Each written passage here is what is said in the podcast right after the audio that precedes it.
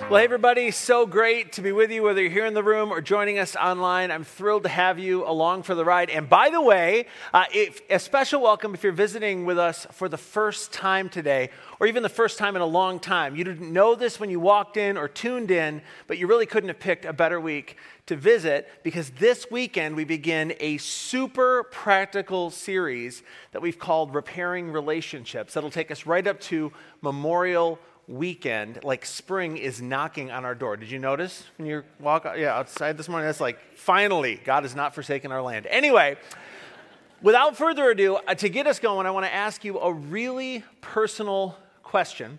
And fair warning, we're going to go deep fast today, so we're just going to jump right in. The question goes like this Who hurt you? Like, who comes to mind when you see this question? Maybe it was your employer years ago, or an employee recently, or a friend, or an ex, or a parent, or one of your kids.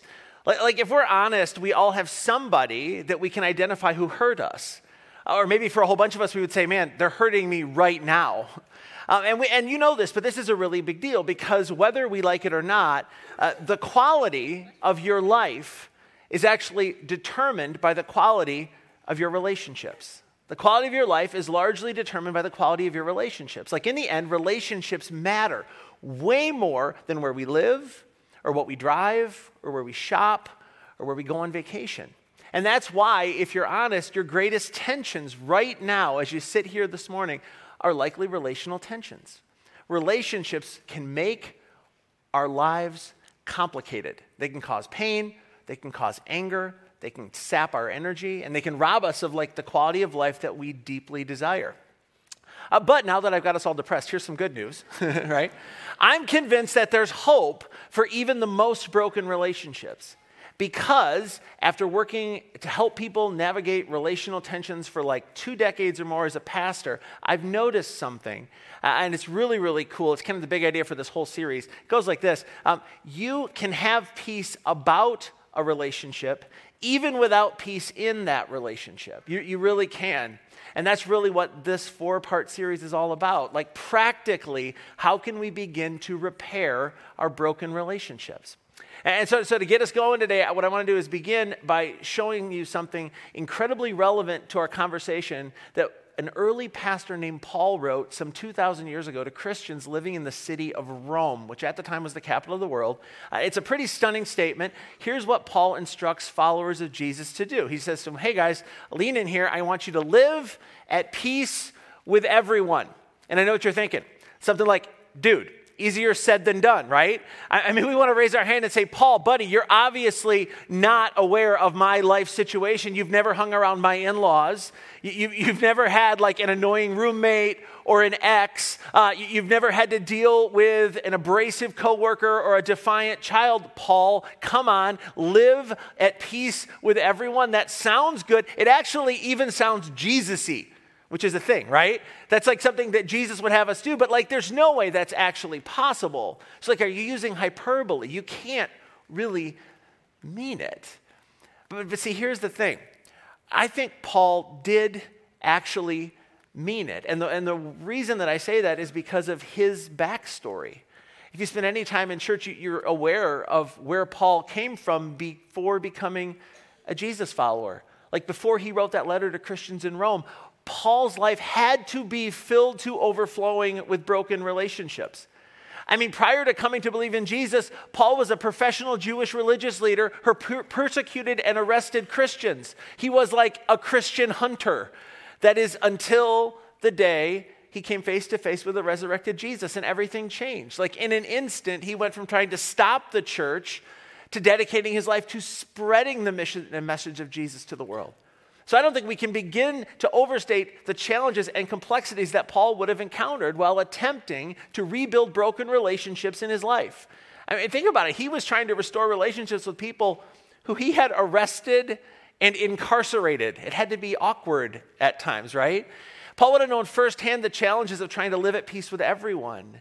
He had relational challenges from those he had persecuted, and he had relational challenges with the people he used to work for.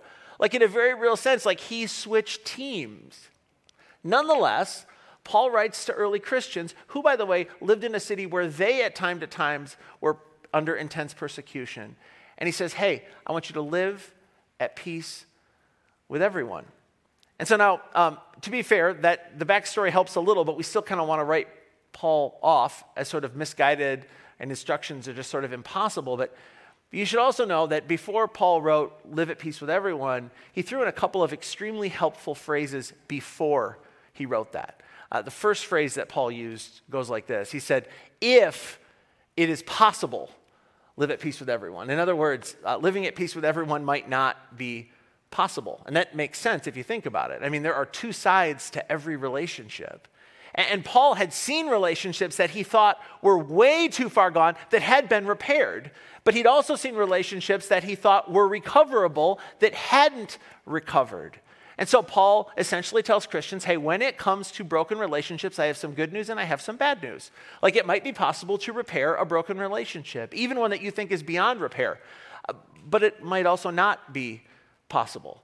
But even so, Paul argues that the pursuit of peace, even without the guarantee of peace, is a journey that's worth taking. In other words, it's not a waste of time to pursue peace, even if you're never able to achieve it. So that's the first thing Paul says. He goes, if it is possible. I want you to live at peace with everyone. The second phrase that he uses actually is more like a challenge. He says it like this He writes, If it is possible, as far as it depends on you, live at peace with everyone. In other words, it's like Paul says to him, listen, I don't know if it's going to be possible, but, but here's the thing. As a follower of Jesus, like as someone who has embraced the reality that Jesus' death on the cross brought you eternal and lasting peace with God, as someone who's trying to be a new type of person in the world by following Jesus, you need to make sure that you've done everything you know to do in order to restore peace in your relationships. And obviously, the phrase, as far as it depends on you, is like incredibly important. And, and so much so, I want to spend just a couple of minutes unpacking it with you. I mean, if you think about it, Paul writes, as far as it depends on you, for a really good reason, if my experience is any indication, right? Um, namely, when we encounter a breakdown in a relationship, most of us will naturally spend all our energies thinking about them, right? We, we think things like, well, if they would change, or if they would stop, or if they would get over themselves, or if they would quit being so selfish, or they would get some counseling, I've been saying that for years, right? Or if they would stop drinking so much, then we might be able to repair the relationship. It's all about them.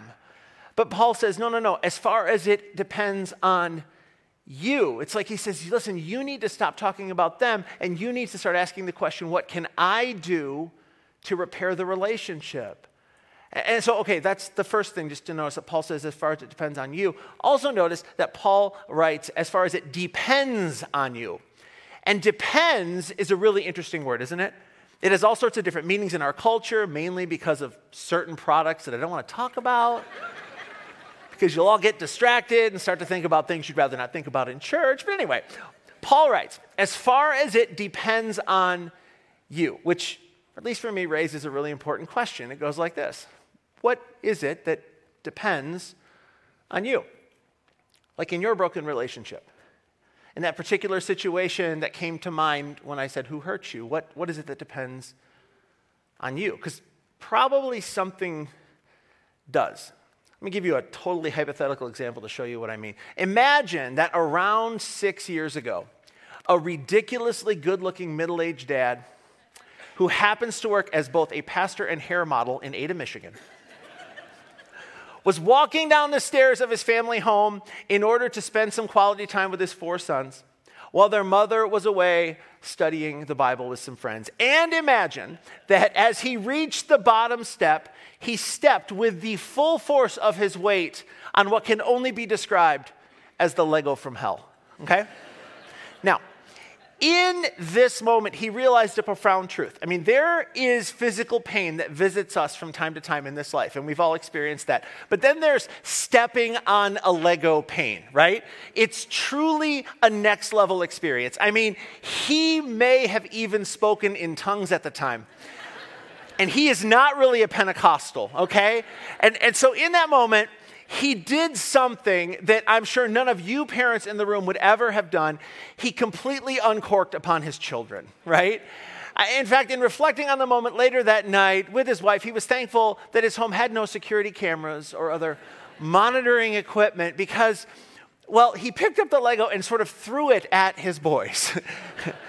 And then, delirious with pain, he said to them, you, you need to go to your rooms right now. And so they sort of, caught, catching the energy of their father, they raced up the stairs, at which point he looked at the mess in the basement and he called, Come back down here and clean up this mess. And then, upon their arrival, as the pain continued to sear his body, right, he looked at them and said, What are you doing here? Get back to your room. And they were confused. And at that very moment, his wife walked in and gave him what only can be described as the look, okay? Which fortunately ended the exchange. Anyway, a few days later, he heard two of his boys discussing something relatively insignificant when suddenly and without warning, one of the boys went from leveraging a normal tone to what can only be described as volcanic rage. And not one to miss an opportunity to parent. the dad intervened and asked, What happened? Like everything was fine, and suddenly you're raging. And the child looked back at his father through annoyingly innocent eyes, which seemed to say, I'm just doing what you did a few days ago. And catching that vibe from his son, he thought to himself, Don't you bring that into this conversation. That, that was a very different thing, right? There is no Lego in play right now, okay? The Lego changes everything. I guess what I'm trying to say is at least some of the rage shown by the kid in the story is learned by modeling behavior he's observed from his father. And so, if he's honest, some of his kid's dysfunction depends on me. I mean, him, right? Him in the story, right? So, now let me ask you a question. In your broken relationships, what depends on you? Because something does. And here's why that's so critical for us to recognize. And this is, this is totally worth writing down if you're a note taker. It goes like this If you own some of the blame, then you can't play the victim. And I'm telling you, I mean, I've worked with people for a long time, but, but it's a really big deal because it's very hard for victims to find their way to peace with people who have hurt them. So when it comes to your broken relationship, you got to get to a point where you acknowledge that you contributed at least a little bit to some of the dysfunction. You need to think, okay, some of this depends on me. Like I displayed some destructive behavior. I responded to their sin with sin. I mean, my sin was secondary, so, you know, I wouldn't have sinned if they hadn't sinned, but, but it was still sin. Two wrongs don't make a right. I shouldn't have said that. I infuriated the, the individual and inflamed the situation, and that, that depends on me. I mean, I, I, I can own that. And, and, I'm telling you, again, if, if all the work that I've done with friends over the years is any indication, acknowledging your role in breaking your relationship is often the first step to potentially repairing those relationships. And that's why I'm convinced Paul says, as far as it depends on you, live at peace with everyone. Okay, so now with the rest of our time, I want to give you a very powerful principle that I think can assist you when you're ready to begin to repair a broken relationship. Like if something about this sort of haunts you this week and you're like, you got that person, I said, who hurt you? They came to your mind, you're like, what would be like the first practical step that, that, you, might, that you might pursue? Um, and so the first step that I would argue it can be a game changer is something called empathy. Now, empathy is the ability to see things from the other person's perspective. And it enables you to experience your relational tension in a way that you've never experienced it before. And, and, so, one of the people who has taught me the most about empathy over the years is a celebrated writer and professor named Brene Brown. Like, she is infamous. She's so famous, she's more than famous, she's infamous, right? Uh, and you may have heard of her. She has one of the most watched TED Talks in history. It deals with the power of empathy, and you can still watch it on the YouTube. I checked this morning, right? Like 14 million views and counting. I highly recommend it. Anyway, during the talk, Brene lays out how specifically we can pursue empathy in situations where we've experienced brokenness. And she breaks it down to three simple steps, which I will try to summarize. She does a way better job than me, you know, full disclosure. But step one, goes like this If you find yourself in a broken relationship, a broken situation, step one, acknowledge that the other person's perspective is true to them. And we want to scream, yeah, but it's not true. Hold on, we'll get there, right? Uh, she says this really is powerful because when you allow yourself to take the other person's perspective, you're forced to acknowledge that they believe that they are justified in feeling what they're feeling. That's why they feel it. Moreover, and this is key, um, it's not uh, it's true to them even if it's not true to you, and even if it's not true at all. I- am telling you, like, this simple insight helped me so much as I worked with friends during the past two years with all of the chaos and dysfunction that we found in our culture and all the different opinions that were swirling. It's like wherever you land on those issues, empathy will help you have better conversations because you start to see where the other person is coming from and that, that it actually is true to them. So that's step one. Acknowledge that the other person's perspective is true to them. The second step Brene identifies is something she calls suspend judgment. In other words, you must ask, what are they feeling without crossing into judgment? Like the judgment thing is when something deep inside of you gets defensive and wants to scream, but that's not how it happened, that's wrong. She says, listen, you need to try to feel what they're feeling without immediately trying to deconstruct it. Because when you resist that urge, then it actually becomes possible to recognize their emotional reality. And, and, now, to be fair, you don't have to say that your feelings aren't valid, and you don't have to agree that what they said was okay or what they did was okay. You just need to suspend judgment. That's necessary to activate empathy. So, step two, suspend judgment. And, and now, the third step, I think, is the one that's the hardest of the three. And it, it goes like this You need to try and communicate what the other person is feeling to another person. And some would argue you could do this to yourself, you could write it on a notepad. I feel like it's so much better if you communicate what you have understood the other person to be feeling to another human being. Maybe it's like a trusted friend or a colleague. I mean, I recently met with a friend at Starbucks. It was the first time I've ever been there. It's a really good place. You should try it sometime, right? But a friend at Starbucks, and he'd been struggling with his mom since he left for college, which had been like 20 years ago. And based on some previous conversations that he and I have had about empathy, he told me that he'd been through the first two steps and that he called me to listen as he sort of communicated what he had learned about his mom and about the emotional space that she occupies. And, and, so he said, you know, he had come to recognize that much of the negativity and defensiveness that she displayed flowed from a broken self image. And, and that for her went all the way back to her childhood. Like growing up, she had felt ignored, and consequently, she had come to believe that she didn't have as much value as other people. And so, without realizing it, she was living out her pain on everyone around her. And he even said to me, like, the closer you get to her, the worse your relationship to her becomes. And so now, obviously, this is incredibly toxic behavior on the part of this guy's mom, but but for the first time, my friend told me that he understood why she did what she did. He said, You know, she does what she does because she thinks like she thinks and she believes what she believes. And I said, Well, what are you going to do with that? And, and he said, Well, honestly, the next time I get with her and she does what she does, I'm not going to be surprised or angry or frustrated.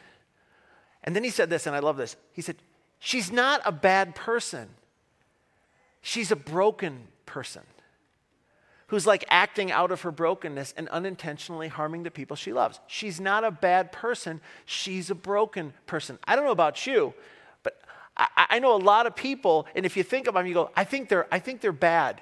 And I would say, no, I think they're broken. I think something happened to them in their past that led them to do what they do today because that's true of all of us. And so he looked at me and he said, So I guess instead of asking what's wrong with her when she acts out of her brokenness, I'm just going to have to remind myself what happened to her to set her behavior in the context of her emotional reality. And I'm telling you, that's the power of empathy. It provides us with like a key to open a dialogue that can lead us in the direction of healthy or at least healthier relationships. It's like the truth is, as long as we continue to look at relational breakdown from only our own perspective, we're simply going to reaffirm what we feel. And that's fine, and there's a season for that, but it really isn't that helpful because we already know what we feel and we're aware of, uh, we're, we know what we know, and we're already aware of what we feel. And that's why, if you want to find peace about, if not necessarily in a broken relationship, you should start with empathy.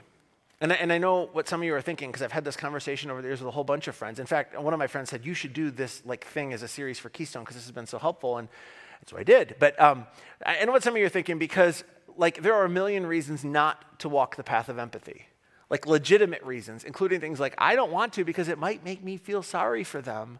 And honestly, I'd rather spend my energy being mad at them. if I just put my, if, if I put myself in their shoes, if I allow myself to go there, if I, if I seriously consider their childhood and their past relationships, then I'm going to have to excuse what they did. And if that's what you're thinking, you need to know that's not what I'm saying.